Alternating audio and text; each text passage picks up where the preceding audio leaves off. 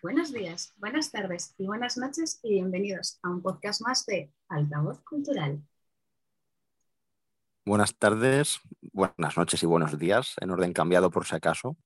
El jet lag del verano nos ha dejado un poquito atrás. Y bienvenidas y bienvenidos a las segundas jornadas de ilustración y universo creativo. Ya primera semana temática fuerte de la temporada primer invitado con el que grabamos, para cuando lo escuchéis ya lo conoceréis, el tema de cómo ha sido organizar estas jornadas y este calendario. Tenemos a Jaime Jaide con nosotros en un marco muy especial como son estas jornadas de arte. Él en su caso es artista, diseñador, director de arte, ilustrador y ha venido aquí a compartir un ratito con nosotros. Muy bienvenido, ¿cómo estás? Hola, pues muy bien, muy contento. Sobre todo me defino más como como ilustrador o podría decir híbrido entre ilustrador y diseñador gráfico, que es como más me gusta. Artista estoy reconciliándome con, con ese término.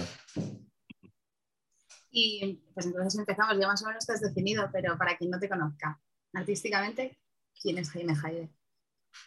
pues bueno, soy un chico... ¿Cuáles son tus orígenes? Soy un chico de 34 años, eh, de hecho, eh, ahora mismo vivo en el pueblo que me ha visto crecer. Eh, es un pueblo cerca de Bilbao. Y bueno, supongo que artísticamente hace referencia a mi trabajo más personal, que es lo que podría considerar mi obra artística, que es el trabajo más que publico en Instagram. O sea que antes de andar más en esto, me gustaría decir, como he dicho antes, que aún estoy reconciliándome con el hecho de llamarme artista, ya que al también realizar proyectos más de diseño gráfico es como que hay veces que me siento como una contradicción interna. Eh, y supongo que ahí es donde están mis orígenes, ya que, como he dicho antes, soy una especie de híbrido entre diseñador e ilustrador.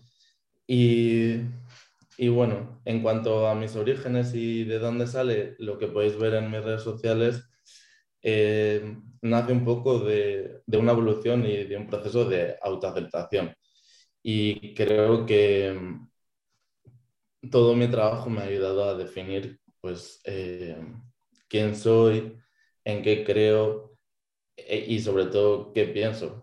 Cuando empecé a trabajar tenía un estilo un poco más, más geométrico, que tenía una representación gráfica tal vez más canónica.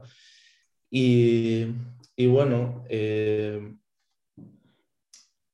en 2019 tuve una gran crisis personal a todos los niveles. Mi hermano se puso enfermo, eh, tuve una gran mudanza, una ruptura y, y esto hizo que, que se produjese un cambio en todo, incluso en mi forma de, de, dibujar y en mi forma de trabajar. Y de repente la geometría dio paso, la geometría que está un poco heredada de, mis procesos más gráficos, eh, dio paso a, algo más orgánico y de repente estaba disfrutando con las líneas eh, retorciéndose, curvándose.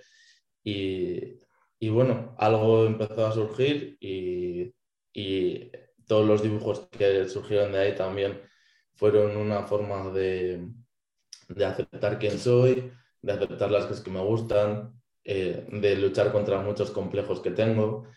Y, y, bueno, poco a poco fue tornando en algo mucho más orgánico y fresco y, y también en cuanto a los temas que hablaba, eran mucho más yo que antes.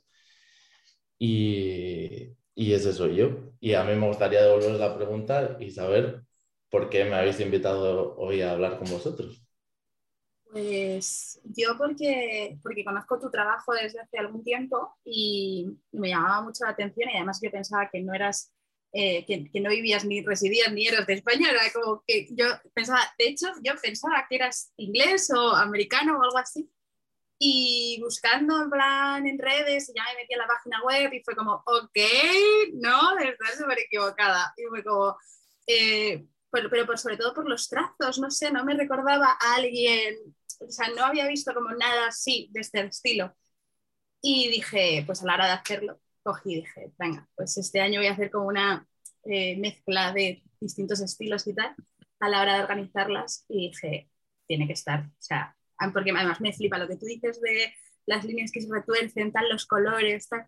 Y dije, es como súper llamativo y yo creo que no le conoce mucha gente, en plan, de, en plan de que no trabaje de diseñador o ilustrador o que esté metido en el mundo, digo, yo necesito que esté en estas jornadas, así. Pues muchas gracias. Eh, yo encantado de estar. La verdad es que siempre que, que, me invitan a algo así, pienso si lo que tendré que decir será importante o interesante para los demás, pero, pero bueno, intentaré como ser, lo más claro posible con, con, lo que me preguntéis. Y además lo más natural, Jaime, que estás en casa, ya te decimos, o sea... Claro. No, pero es verdad que, que, a mí, por ejemplo, tu estilo me gusta muchísimo y es además, eh, no sé, además tengo abierto aquí que abierto tu página web para, para como, mientras hablo contigo, poder o darle otra vuelta, que ya la he ojeado mucho, pero la voy a volver a dar otra vuelta. A mí me flipa tu página web, por cierto. me, me, flipa mogollón, o sea, fue como, wow, qué página web, esta la quiero yo para mí. Mi página web, y voy a aprovechar para recomendarles, me la hizo un estudio de, de Pamplona que se llama Silencio y, y, son unos cracks. Nos conocimos en un festival que se organiza aquí en Guecho de diseño gráfico y que se llama Serifalaris, ya también lo voy a recomendar. Y, y fue súper guay. Y estuvimos como un grupito de diferentes diseñadores, una fotógrafa que también es diseñadora, yo que también soy ilustrador y al final pues se creó ahí un grupito muy interesante que hemos seguido haciendo cosas juntos en estos años después y ha sido súper súper enriquecedor pues me mola, me mola un montón, además, el, el, que se muevan las cosas, que a mí todavía como que eso, a mí todavía es como, me parece como, me encanta, no sé, es que creo que es, te lo juro de verdad, que me parece súper guapa la web, o sea, es un plan de, tiene un rollazo increíble. Gracias. Sí, además, eh, lo que decía Ruth antes, Jaime, del tema de por qué te elegimos para las jornadas, tiene que ver con ese punto, yo creo, de gusto, por una parte, ¿no? Y pues, tiene que gustarte el artista, tiene que realmente llamar tu atención, pero también de originalidad. Yo estoy muy de acuerdo con, con eso, con el que sea sean perfiles diferentes, que podamos también, dentro de que no es una semana súper, bueno, cargada de cosas, porque tampoco se puede y no es recomendable, pero sí que aprovechar para conocer eso, perfiles y, diferentes formas de trabajo, diferentes fuentes de inspiración, es gente que además hacéis varias cosas dentro del mundo del arte, no sé, es muy... Por eso también viene tu, el, de elegirte, porque creemos que aportas seguro en una serie de cosas que el resto de invitadas e invitados no, no aportan de algún modo o no de la misma forma, ¿no? Entonces, bueno, por esa parte, eh, también pues muy agradecidos de que estés por aquí, la verdad. Genial.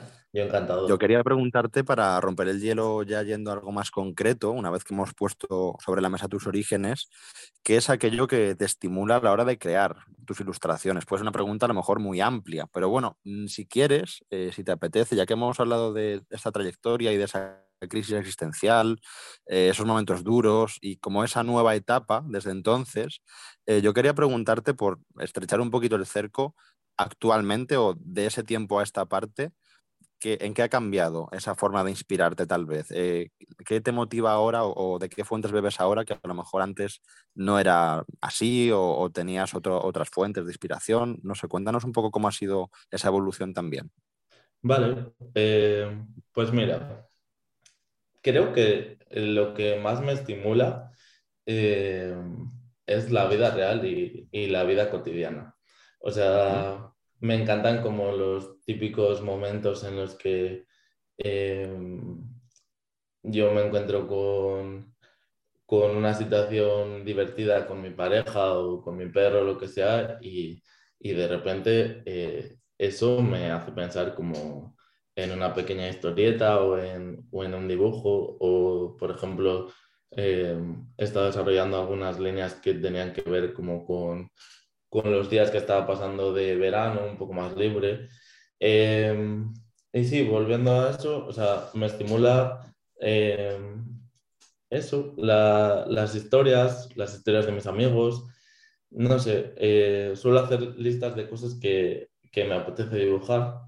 Y, y bueno, cuando hablando de la crisis que me llevó como al cambio de estilo y al reventón, pues después de toda esta crisis eh, conocí a una persona muy especial para mí, que es mi, mi novio, y, y él es una de las, cosas que más me inspiran también. Eh, es un chico que suele salir en mis dibujos, junto como a mi alter ego aparece su alter ego, que es un chico de bigote, y, y, me encanta como contar nuestras historias. Hay veces que tienen como guiños a la cultura pop, que me flipa, hay otras veces que tienen como guiños a la historia del arte. La historia en general eh, me parece algo súper interesante y, y, entonces en la historia siempre encuentras un montón de cosas curiosas eh, para, para inspirarte eh, hay veces que simplemente me gusta como jugar con una forma que veo y, de repente me invita a, hablar de dobles sentidos. Eh, sobre todo cuando antes estaba comentando, y ahora me voy a poner un poco más profundo, de la parte de mi crisis, viene también de que eh, si hicieses scroll en el Instagram hasta llegar a 2017 o 2016, veréis que había una parte mucho más. No lo hagas porque vas, vas a tardar mucho rato. Eh,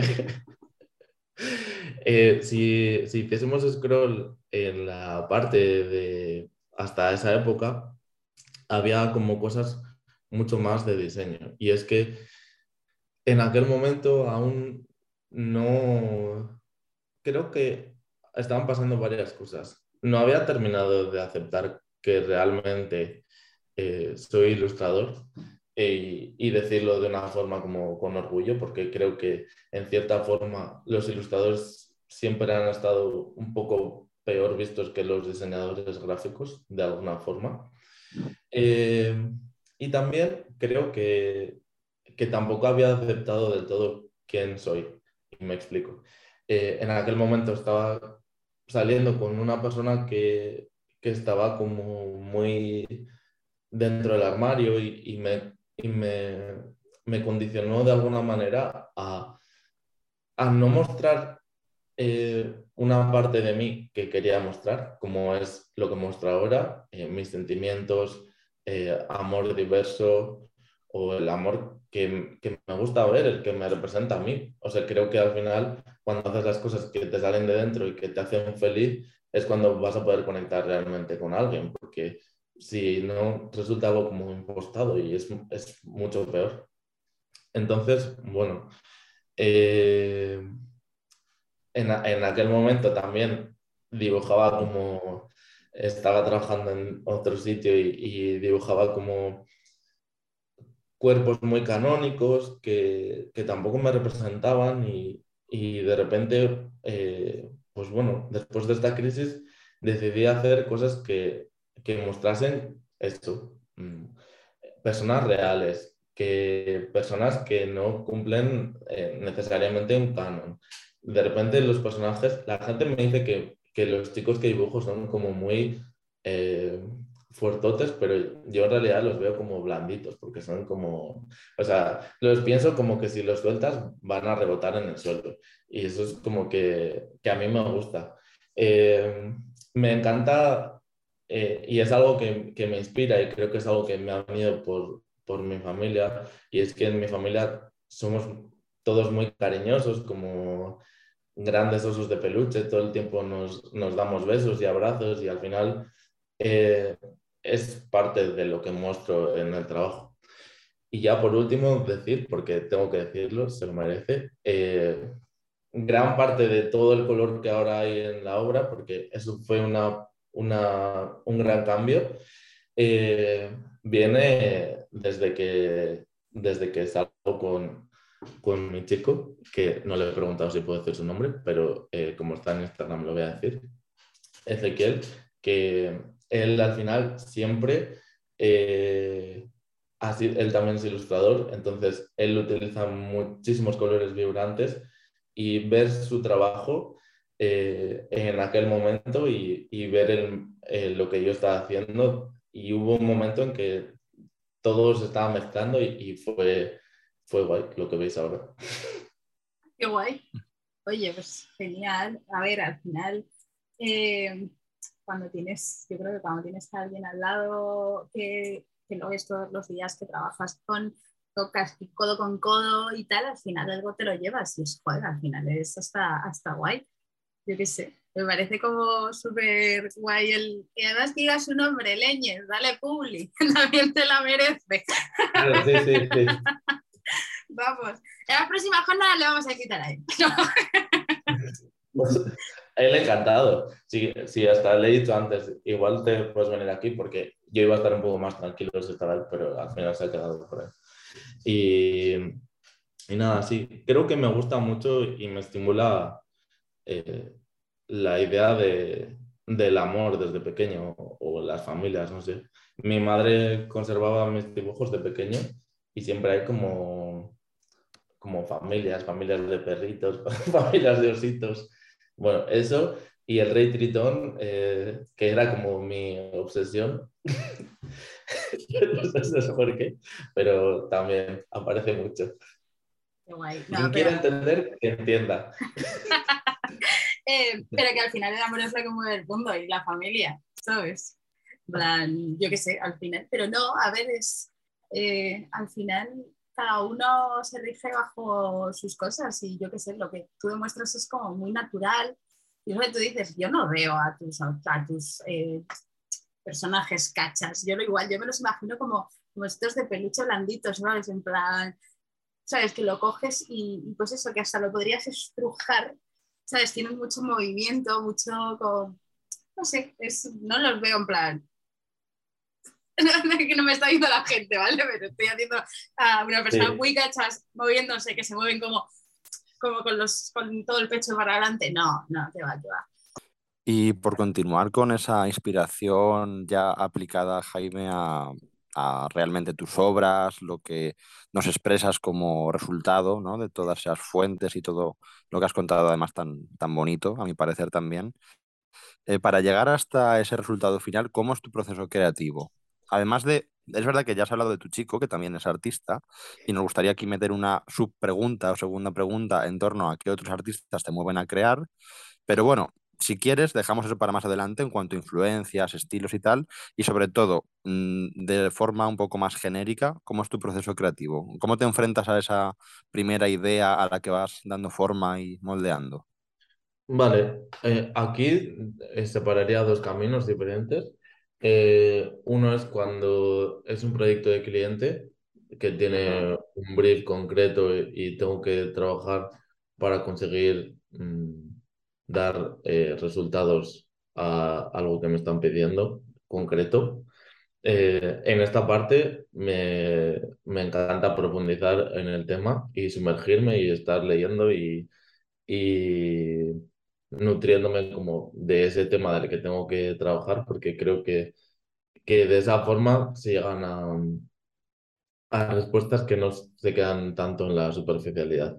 Cuando es más eh, mi obra personal, que es de lo que estábamos como hablando ahora, eh, es diferente porque normalmente llevo una, em, una libreta de dibujos y entonces eh, esa libreta va como conmigo a todas partes, incluso por la noche en mi rato de descanso, que es cuando más dibujo, porque lo llevo haciendo desde que era muy pequeño, entonces dibujo siempre en ese rato. Entonces, igual de repente eh, algo en la televisión me inspira como una idea para algo y empiezo como a dibujar esa idea y luego hay veces que como me autorreferencio buscando en mis, en mis cuadernos de bocetos ideas que puedo continuar como una serie, por ejemplo. Eh, y eso me gusta un montón. Y normalmente eso, los dibujos pasan de un dibujo a lápiz ahora desde que tengo eh, el Procreate y lo utilizo más, eh, utilizo también eh, el Procreate como forma de hacer pruebas de color, ya que me suele gustar terminar todos los trabajos en vector. Esto es una manía mía porque es como que el trabajo es mucho más limpio, es escalable, lo puedo utilizar para aplicarlo a diferentes productos y, y esa ilustración me sirve como para muchas cosas, incluso utilizar trozos y creo que en ese sentido hay veces que eh, la ilustración en pixel me limita un poco. Eh, si bien también tengo que decir que durante los últimos años, sobre todo desde la pandemia, aprendí como a apreciar el valor de que un trazo más imperfecto como que el que puede venir de, de mi Procreate eh, también está bien. O sea, no necesito siempre como producir una idea hasta el final, sino que quedarte en el camino hay veces que, que es el punto y, y, que está guay.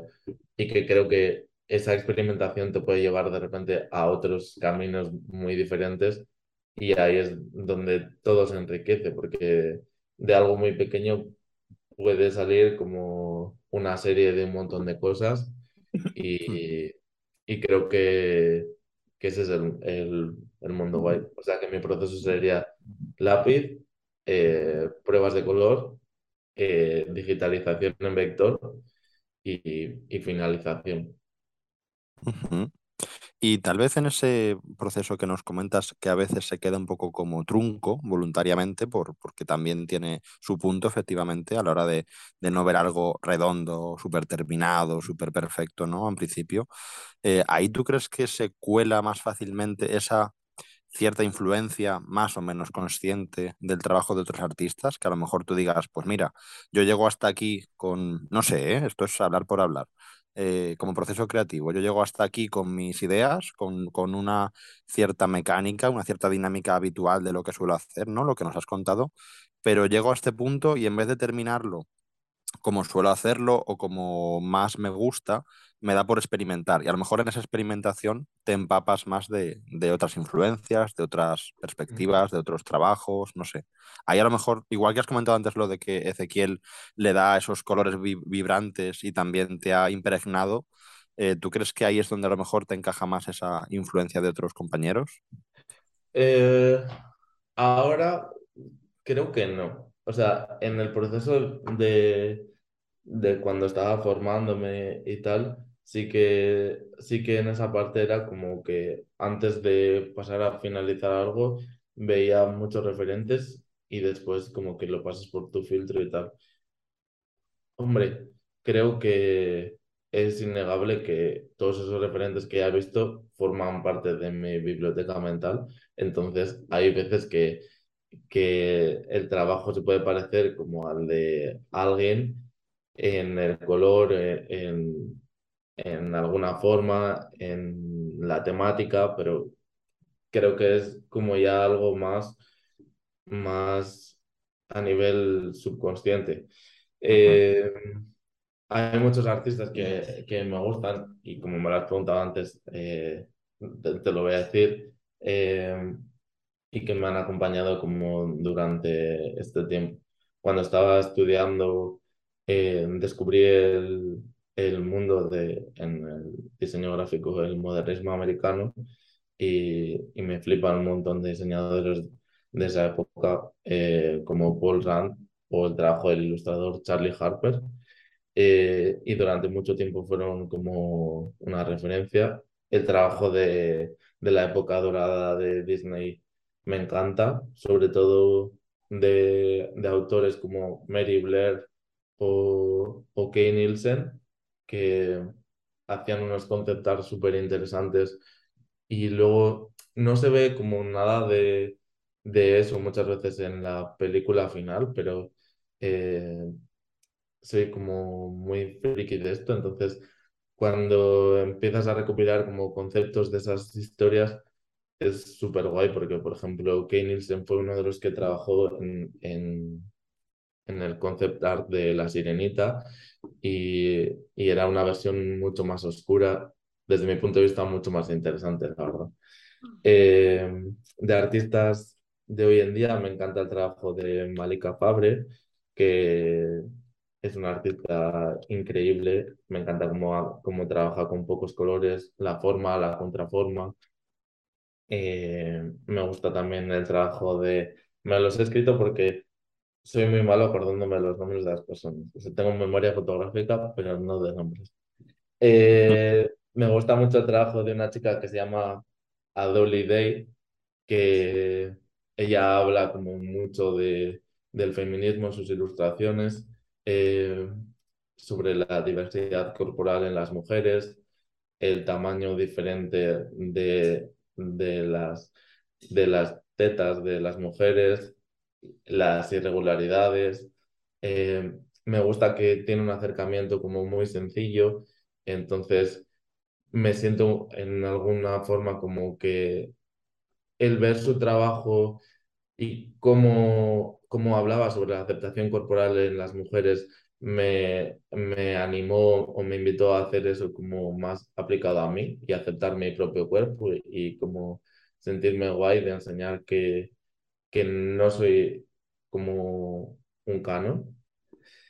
Eh, y también me encanta que ella hace bordados de sus ilustraciones y bueno, esas son algunas de las cosas que me gustan. Me gusta mucho el trabajo de Marilou Poguet, creo que se pronuncia así, eh, que es una chica francesa que vive en, Londres y hace un trabajo artístico eh, chulísimo. También eh, casi siempre utiliza figuras femeninas súper poderosas, con unos colores muy vibrantes, tienen muchísima energía y creo que, que, todo lo que hace ella mm, me encanta.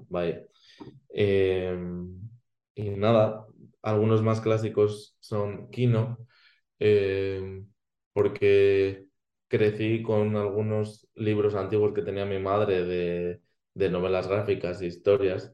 Tengo una falda que, mamá, no te lo voy a devolver, eh, que es como una edición eh, de, las primeras ediciones de un libro de Mafalda. Entonces crecí como viendo ese o otro libro de Kino que tenía mi madre que tampoco le voy a devolver, que se llama eh, Gente en su sitio. Entonces habla como de historias de parejas. Sí, sí que es verdad que ese libro tiene como un punto aún machista a veces que, que ya no es el mismo humor que se utiliza hoy en día, pero que si lo entiendes como parte de una época, es interesante verlo, sobre todo como cómo lo traerías a hoy en día y, muchas cosas, pero es siempre un humor muy inteligente. Machista tal vez es demasiado no, fruto de otra época. Sí, es que, es que muchas veces es que, a ver, que no tiene, o sea, es de hace casi un siglo, es que es, otra... Es que es otra época totalmente diferente. Es verdad que muchas veces yo, por ejemplo, eh, lo que, igual que Disney, Disney mama mucho de otra época totalmente distinta, que ahora se ve esa evolución, que si te vas dando cuenta en las películas dices, ok, ya vas hablando un poquito más lenguaje actual, gracias. o sea, están, bien las princesas, pero hasta cierto punto modernízamelas, o sea, actualízamelas aquí. Pero es verdad que machista no, es que es, es, es, el, es la época, también hay que contextualizar un poco. Hombre, a día de hoy, dices... Mm, pero, pero es verdad que para la época era lo que había. O sea, si no, vamos a ver a nuestros abuelos o tal, es como... Y no ahora la apalearían por la calle, quiero decir, en algunos aspectos seguramente, o le tendrían cancelado en redes, pero... Y luego, pues, me han inspirado mucho eh, muchos artistas de la, de la cultura gay, eh, no solo Tom of Finland, que, que, bueno, o sea, tengo un libro gigante de él y, y siempre la gente lo mira.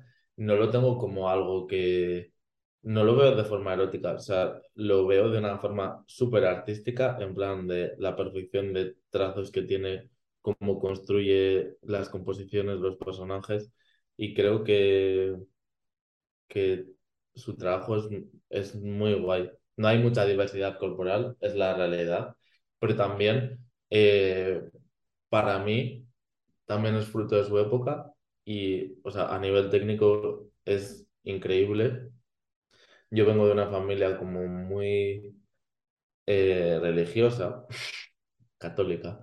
Eh, entonces, nunca nadie me, me había hablado de nada sobre homosexualidad ni nada. Incluso cuando sufrí bullying en el colegio y tal, eh, pero nunca nadie me habló de eso.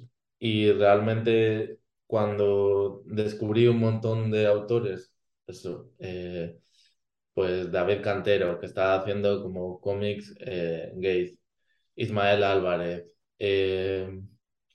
hay un chico que no me acuerdo, ah, Patrick Fillion, y sobre todo un chico francés que se llama David Hilson, que encontré un cómic súper bonito, rollo Disney, pero era una historia gay.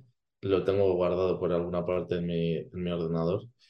Y esto me abrió como mucho la mente, ¿sabes? Porque a mí me apetecía hacer esas cosas.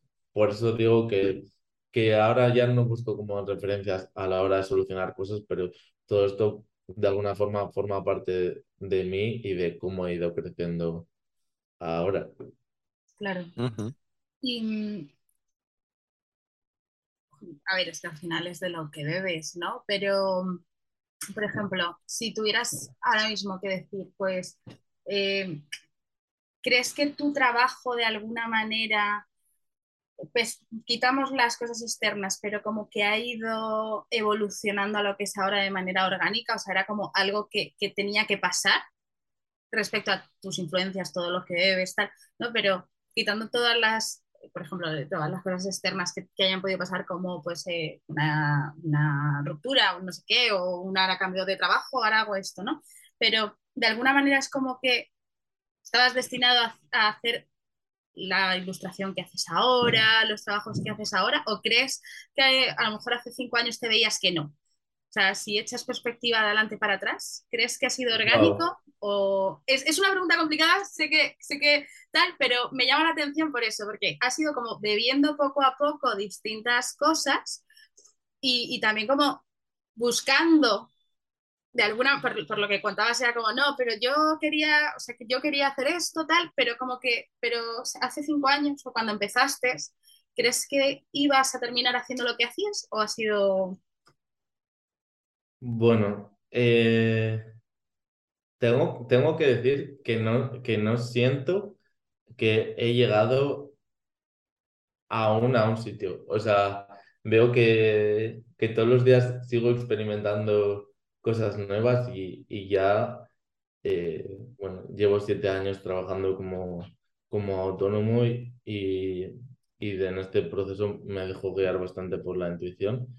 Eh, si he hecho la vista atrás a cuando empecé, no hubiese dicho nunca que iba a hacer lo que hago ahora, porque nunca pensé que, que sería tan valiente como de, de poder mostrar lo que muestro hoy, sobre todo a nivel de exposición pública en redes, porque me daba mucho miedo el pensar que, que alguien no me iba a, a llamar para trabajar para, para trabajar en su marca o para trabajar en su proyecto o para trabajar en cualquier otro tipo de cosas, porque al final vivimos en el mundo que vivimos y, y bueno, o sea, eh, la homofobia existe y es, y es un miedo que, que, siempre estaba ahí. Entonces, eh, mi trabajo ahora es mucho más personal, tanto en línea como,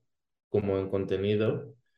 Eh, también esto ha afectado al trabajo que, que recibo como de clientes, con lo cual no, no hubiese dicho que, que estaba haciendo, estaría haciendo lo que estoy haciendo ahora, ni que haya sido una evolución orgánica. Creo que en un momento dado necesité como que que el coche se parase, eh, bajarme y sentarme a descansar, que fue justo el tiempo que me tomé cuando mi hermano se puso enfermo, y dedicarme a mi familia y a mí mismo un tiempo. Y eso fue lo que me hizo eh, como romper el, el encorsetamiento de la geometría, tal vez. Y por eso ahora esto como que, que para mí fluye. O sea, metafóricamente, cuando veo una, una ilustración como de 2016, la veo como más rígida y contenida y ahora la veo como que, que fluye, ¿sabes? O sea, me gustan como que ahora mismo mis líneas como juegan, se retuercen, pues eh, no sé, creo que eso fue un proceso de, de descubrimiento personal y de sobre todo eh, ser muy friki y tirarme muchas, muchas horas eh, probando mil cosas. o sea, al final es lo que hay. Y, hablando de redes sociales, ¿cómo valoras tú la, eh, la relación artista-redes? Porque es verdad que, creas, o sea, y publicas contenido y estás ahí como, eh, o sea, lo, lo, renuevas bastante, pero em, ¿cómo, lo, ¿cómo, lo, valoras? Así, como, eh, ¿crees que es positivo tener redes o es negativo por una parte? Mm, vale, creo que es positivo por una parte, o sea, no voy a decir que no, porque eh, creo que cuando tienes redes sociales eres visible y cuando eres visible estás abriendo tus puertas a que alguien pueda entrar y, y, darte trabajo, que al final eso es, es el objetivo final de cualquier cosa. O sea, si publico cosas, aunque me gustaría decir que, que en Instagram me lo tomé como una especie de blog donde subía mis cosas personales. Eh, al final se ha, se ha convertido en, una puerta por la que entran muchísimas cosas guays, eh, que da visibilidad y que, y que realmente a mí personalmente me ha ayudado mucho. También tengo que decir que la parte mala es que creo que, que hay veces que que las redes sociales, en concreto en mi caso Instagram un poco, eh, me, me, me, obsesionaron en cierto punto, como hacer eh, cosas con un acabado que estuviese muy bien, como, y ahora te voy a subir, y pensar en un contenido, eh, en un calendario de redes y todas esas cosas.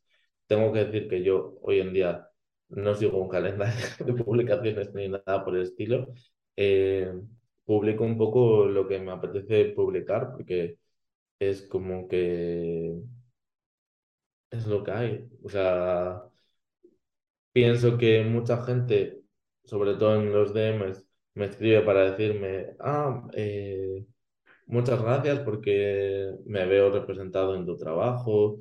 O el otro día un chico me dijo, nunca suelo ver dibujos de chicos calvos y me ha gustado como encontrarme ahí. Y yo me encontraba yo también a mí mismo, que no me haya visto soy un chico calvo. Espero que hayáis ya visto mi Instagram y mis bonitas fotos. Eh, al final, eso, también pienso que las redes sociales tienen una parte mala y es eh, que te vas a acabar comparando con los demás, siempre.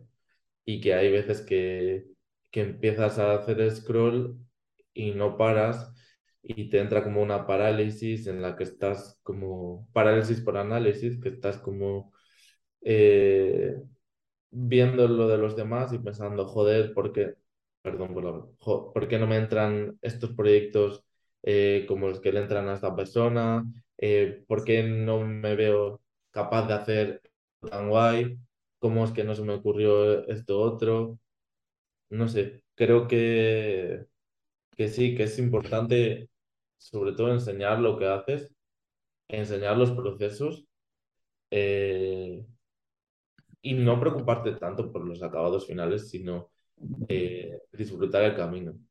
Para mí lo que me marcó la diferencia fue cuando empecé a disfrutar de, de todo el camino, ¿sabes? O sea, igual técnicamente no estaba al nivel que que estoy ahora o, o, cuando pruebo otras técnicas más manuales, pero o sea, cuando disfruto lo que hago y, y me produce un sentimiento de felicidad, eso acaba viéndose en lo que estoy produciendo. Y eso creo que es guay. Sí, al final eh, es un, yo, yo estoy contigo, yo prefiero, yo también me obsesioné y por publicar y publicar y publicar y crear y crear y crear para publicar y que me vieran y que me vieran y que me vieran y qué hashtags pongo y qué tal y qué no sé qué y qué no sé cuántas y entras como en un bucle de vivo solo para crear contenido, para, para publicarlo para, y ver que, cuántos likes tiene y cuántos no y cuántos tal y cuántos y, y al final yo también aprendí un poco a vivir el proceso y es verdad que ahora mismo las tengo en paradas. He dicho, mm, no, no quiero ser esclava, o sea, esclava de esto porque directamente mmm, es como, no, porque yo, por ejemplo, no, no, no, soy freelance ni nada, entonces es como, yo tengo mi trabajo estándar, no, no, voy a entrar en ese bucle porque al final no duermes pensando en lo que tienes que hacer y no tienes que hacer. Sí que, sí que suelo hacer, que es, eh, y sé que que es algo que no hago bien.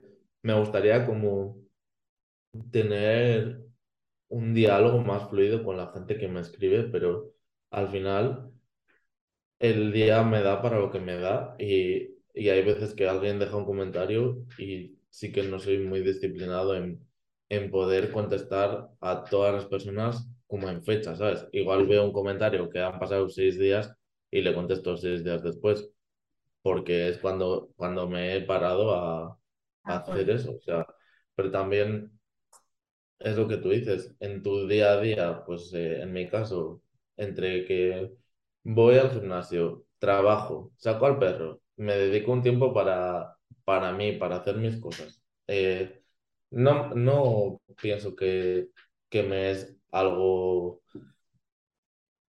algo agradable sentarme cuando estoy ya como cansado a contestar a alguien, sino prefiero hacerlo cuando me sale más de dentro. tal, sé que no es tal, eh, lo más ortodoxo, pero yo me dejo un poco fluir con esto, en plan de cuando realmente me nace contestar a alguien y cuando tengo una buena energía para contestar a los demás, es cuando lo hago, porque creo que, que sobre todo cuando te mandan mensajes bonitos, se merecen como que les devuelvas cariño. Claro. Y en ese contexto, Jaime, de, de, bueno, también la visión del mercado, el tema del panorama artístico, el tema de lo que decías ahora, que me parece súper interesante, de esa obsesión, ¿no? Que también comentaba Ruth, de que como artistas estás siempre muy pendiente de lo que hacen los demás, hasta llegar a, a que eso de algún modo te afecte, ¿no? Eh, en este sentido y en, algunos otros, también a la hora de los encargos y demás, eh, para ti, ¿cómo es el ser ilustrador en España, en concreto, en este contexto? Eh? ¿Qué, le ves, qué, es lo mejor que crees que tiene y qué es lo peor que crees que tiene? Vale.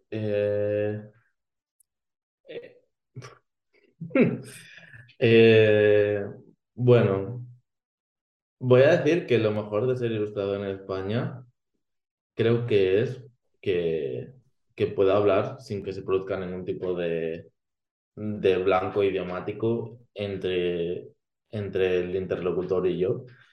Eh, y bueno, dicho esto, también eh, en España normalmente trabajo con, con clientes que son como más cercanos o, o, una empresa no tan grande. He trabajado para, para empresas muy grandes aquí eh, pero bueno, la verdad que, que creo que lo del idioma sería como mi punto estrella para hablar como en particular de España. Y también eh, que conozco la cultura de, de, mi país, lo cual me hacen como eh, no entrar en, en según qué cosas, porque o entrar en según qué cosas, porque sé un poco cómo, cómo va la cosa. Y, y, también me gusta ser ilustrador aquí, ¿por qué no decirlo? Porque me gusta vivir aquí. O sea, eh, vivo en mi pueblo, cerca de los acantilados. Eh, me gusta poder terminar de trabajar, salir del estudio y dar un paseo con mi perro por los acantilados y recargar las pilas. Eh, no sé, eso a nivel de como particular. No, no sé dar eh, más puntos positivos de ser ilustrado en España en comparación con el resto del mundo. O sea, Eh, porque, porque, bueno, no sé. Quiero pensar que, que ahora mismo eh, se está entendiendo un poco más de qué va la profesión y, y como que se empieza a tratar a, los ilustradores o a los artistas con un poco más de respeto.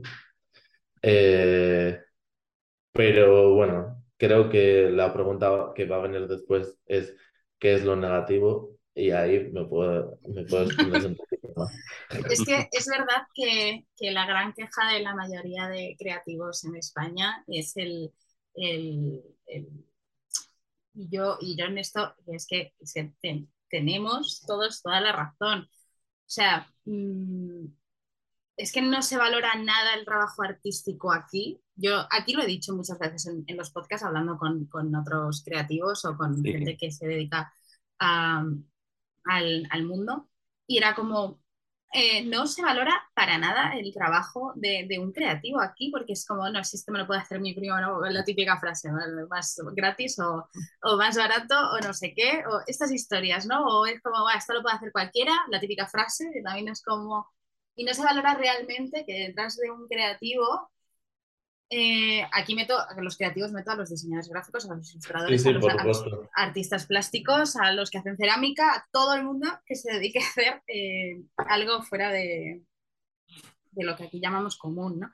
Pero eh, detrás de un creativo hay muchísimas horas de práctica, y, pero cero pagadas, muchísimo estudio, muchísima búsqueda de información, muchísimo o sea, muchísimo, además de estar reciclándote todo el rato, porque yo creo que todo lo que tenga que ver con el mundo creativo es algo que no es estático, o sea, tú no aprendes, tú no fuiste a la escuela ayer y estás haciendo lo mismo que hacías en la escuela, o sea, estás todo el rato como eh, reciclándote y dándole vueltas, o sea, entonces al final es como detrás de un creativo hay muchísima historia fuera de, de lo que tú, de lo que una persona que lo está viendo lo vea, como eh, yo, por ejemplo, lo veo así, que es como, eh, yo, me, o sea, mi, mi, trabajo cuesta X dinero, pero porque llevo muchísimo más invertido y llevo muchísimo más trabajado. Que a lo mejor, por ejemplo, una persona, eh, yo que sé, voy a poner el ejemplo de un biólogo, eh, ha sido una carrera, ha hecho sus prácticas y, y la mayoría, o algunos, los biólogos menos, pero mucha gente que tiene trabajos normativos que sale de la carrera y ya está pero nosotros es como, y voy a aprender esto, y ahora me apetece, pues eso, hacer punto de, o sea, hacer como lo que decías de, de lo de coser leche, se me ha olvidado la palabra, lo de hacer, mmm, bueno, eh, ahora voy a hacer eh, carpetas, ahora voy a hacer no sé qué, ahora quiero hacer animaciones, ahora quiero hacer tal, ¿sabes? Como que mm. siempre estás como dándole vueltas a la rueda pensando en cómo puedes innovar y cómo puedes darle, y además porque te lo pide el cuerpo, que no es algo que lo hagamos, yo creo, por, por tal, sino que es que al final te lo pide el cuerpo estar todo el rato, y ahora voy a hacer esto, y ahora voy a hacer lo otro. Entonces, como, no Sí, la curiosidad también. Y, y, lo que tú dices, eh, poner en valor todo, que detrás de, de, nuestro trabajo hay una formación que, que las cosas no pasan de forma aleatoria, porque muchas veces eh, da la sensación como que, que todo es subjetivo y en realidad no es para nada así. O sea, eh, la mayoría de nosotros tenemos nuestros estudios superiores, eh, tenemos años de recorrido tragando con cosas que, bueno, tal vez ahora voy a decir cuáles son las peores cosas para mí y son estas que justo los comienzos son muy difíciles precisamente porque porque no se facilita, creo que al menos en mi caso, cuando, cuando pasé por primero por la facultad y después por la escuela de diseño, no se facilita claramente a los alumnos eh, las vías para entrar en el mercado laboral con expectativas reales. Eh, creo que, que, como estábamos diciendo antes, eh, Ruth y yo, no se valora lo suficiente nuestro trabajo, eh, pero creo que hay una parte que es, eh, quiero pensar, más desconocimiento que menosprecio. pienso también que, que nos da como pudor hablar de dinero entre nosotros mismos muchas veces y siempre eso hace que, la gente que está empezando, pues tire los precios porque al final es como ese miedo a que se lo van a dar a otra persona y, y siempre es como que se acaba, muchas veces nos regatean, cosa que no harías con, con nadie, ¿sabes? no lo harías con, con el electricista, con el panadero o con el fontanero que vienen a casa y no consideras que, que sus horas son regateables y al final es como que, que el, nuestro sí. Em, no sé, me apetece poder decir que, que esto está cambiando un poco. Eh, siento, de verdad que, que un poco sí, eh, o quiero pensarlo. Eh, entonces, bueno, tiendo al optimismo también, tengo que decirlo. Sí, o sea, yo, yo pienso como tú que poco a poco se está cambiando porque también se está dando mucha visibilidad y gracias a esto a las redes sociales, de que todo el mundo cuenta eh, cómo es su trabajo, cómo, cómo están, o sea, lo que hay detrás del final y también de lo que hay detrás con los clientes o con tus jefes o con quien sea, ¿sabes? Se está dando como una visibilidad bastante grande en ese sentido y yo de verdad que chapo por todo el mundo que está todo el día enseñando lo que hay detrás, que yo, yo también lo intento mucho y a mí cuando me lo preguntan, que por ejemplo a mí me pasa que lo que tú dices de, de que la gente no sabe, eh, tú les preguntas a mis padres a qué me dedico y te van a decir en qué empresa trabajo y para quién trabajo, pero no te van a saber decir específicamente lo que desarrollo todos los días y es como, es súper triste en plan de, porque es como, pero pregúntame, pero le preguntas y se le olvidas, como que al final como que como te... Eh, es como que la gente tampoco, a mí, por lo menos me ha tocado, eso ya es cada uno, el que tampoco se quedan con lo que haces, porque como es algo que, bueno, solo lo haces tú, ¿no? A lo mejor solo te conocen a ti o conocen al hijo de otro que lo hace, pero como tampoco es como, joder, pues yo qué sé, al final es un trabajo como otro cualquiera. Yo, yo, tengo, yo tengo la suerte y la desgracia al mismo tiempo que, van unidas de que trabajo en una oficina y desarrollo mi trabajo en una oficina, pero hay otra gente que trabaja desde su casa. Por ejemplo, mis padres lo del teletrabajo. Era como, pero ¿cómo vas a trabajar desde tu casa? Eso es imposible. Y era como, no, pero es que yo puedo desarrollar mi trabajo desde cualquier sitio y era como, pero no, ¿sabes? Total. Yo trabajo para empresas de, de muchas partes del mundo eh, y es lo más guay, en realidad. O sea, que desde aquí, mi pueblo, donde me gusta vivir, eh, trabajo con empresas de la otra parte del mundo y, y he conocido gente maravillosa. O sea, de hecho, una vez me escribió una mujer de, de Dubái y fue como, eh, ahí me explotó la cabeza y... Normal. wow, pero no, muy, todo súper guay, la verdad. O sea, eh, también eso fruto de las redes y de estar eh, visible en Behance, en Dribble, en, en Instagram, no sé. Y creo que eso, animaría a si alguien está empezando, a que escriba a otros profesionales que les gusten, que, que pregunten, que se acerquen a, asociaciones de profesionales, de ilustradores, de diseñadores, que, que siempre va a haber alguien que te pueda ayudar a, hacer tu presupuesto y sobre todo eh, a revisar un contrato antes de firmarlo, porque hay muchas veces que también eh, trabajando con otros países, en otros países es como que para un proyecto que se hace está todo mucho más, más establecido, más encorsetado. Eh, ¿Qué es lo que se va a hacer? ¿Para qué? ¿Cuántas unidades? Y a veces tengo la sensación de que, de que aquí simplemente hacemos algo y luego no nos preocupamos de la difusión que va a tener.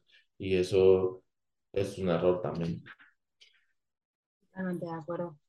Sí, sí, o sea, yo creo que entre los dos hemos dado un speech maravilloso sobre lo que es el mundo creativo. O sea, eh, o sea además es que eh, o sea, se han complementado totalmente. Además es que opino como tú, o sea, totalmente. Bueno, pues por ir concluyendo, Jaime, nos gustaría saber qué te dé para el futuro. Hemos hablado mucho de orígenes, de pasado, de esa transición, de actualidad también con el tema de redes y de, del panorama actual, de lo que supone para bien y para mal que creo que habéis estado muy bien los dos ahí con ese diálogo en torno a, lo positivo y lo negativo de ser ilustrador aquí en España. Y ahora nos toca mirar un poquito a, a lo que te viene. ¿Qué nos puedes contar? ¿Qué planes tienes a, a, corto y medio plazo? Digamos en un pack, ¿no? De esa distancia un poquito más próxima. Y bueno, pues por soñar o por o a lo mejor tener algo un poquito más adelante a, a largo plazo también. ¿Qué nos puedes contar de tus proyectos? Pues Mira, llevo un tiempo que prefiero no planificar mucho en mi vida porque eh, normalmente lo que planifico, eh, la vida me lo pone patas arriba. Eh, lo que sí te puedo decir es que este verano había pensado como estar mucho más tranquilo el mes de agosto y tal, y al final se ha puesto patas arriba, pero por, por un par de proyectos muy guays que que aún no puedo contar porque, bueno, eh, he firmado un acuerdo de confidencialidad, eh, pero que están muy chulos. Eh, me gustaría decir con respecto a esto es que, que espero que sigan llegando proyectos en los que las personas que ven mi trabajo decidan que, que quieren confiar en mí para para trabajar en su marca porque sienten algo como eh, guay al ver mi obra. Eh, y espero también que sigan llegando proyectos que, como en estos que estoy trabajando este verano, que gracias a, a, a todas las cosas que tenía miedo de mostrar y que he mostrado, han llegado. Y, y bueno, que sigan siendo tan enriquecedores, porque cada proyecto eh, lo veo como una nueva aventura, una nueva forma de experimentación y, y, me encanta. Y a nivel personal, que es lo que podría hablar más, eh, llevo unos cuantos años inmerso en una novela gráfica, eh, pero no tengo tiempo nunca de, de decir voy a terminarlo. Entonces, bueno, iré poquito a poco. No sé, intento dejar que la vida me sorprenda con las cosas que, que, hay, que, que me tiene esperando, pero desde luego que tengo la sensación de que, de que todo lo que viene es muy bueno, la verdad. Guay. Qué guay, pues bueno, desde aquí mucha suerte para todo. Muchas gracias. Y para acabar, pues las recomendaciones. Yo es que estaba pensando ahora que podrías así recomendarme y yo creo que voy a ser, yo creo que, no, no, es difícil. Un libro, una película, un museo y un... Sí, un libro, una película, un museo. Sí, con eso. Yo creo que con eso voy más que servida. Vale, pues un libro. No tengo un libro favorito, no sé. Perdón, mi perro está llamando.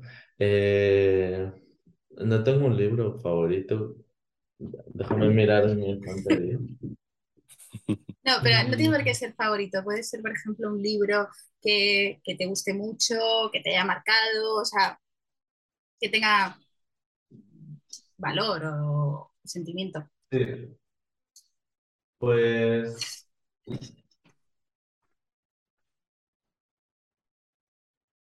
Creo que te voy a recomendar eh, este. Gay Gigante, eh, que es de Gabriel Ebensperger. Es un chico chileno, ¿sí? Y este libro es muy guay porque eh, habla sobre un chico que crece en la Chile de, yo creo que son, que crece entre los 80 y los 90, porque tenemos como, él y yo un montón de cosas en común, y yo soy del 87, y, y es muy guay. O sea, me gusta sobre todo cómo está dibujado, eh, los colores y y tal.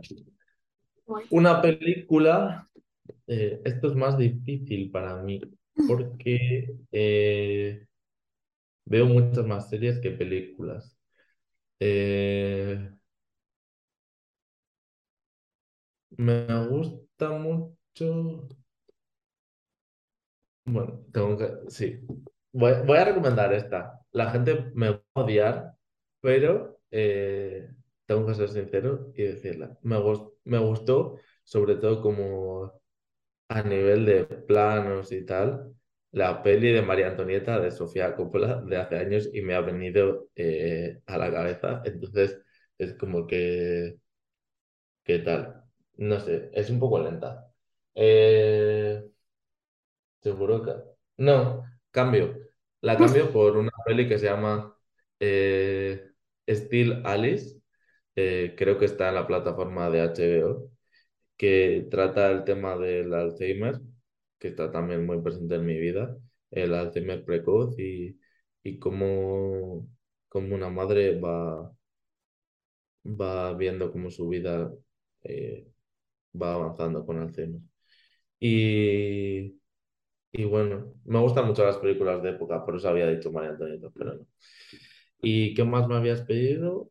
Un museo.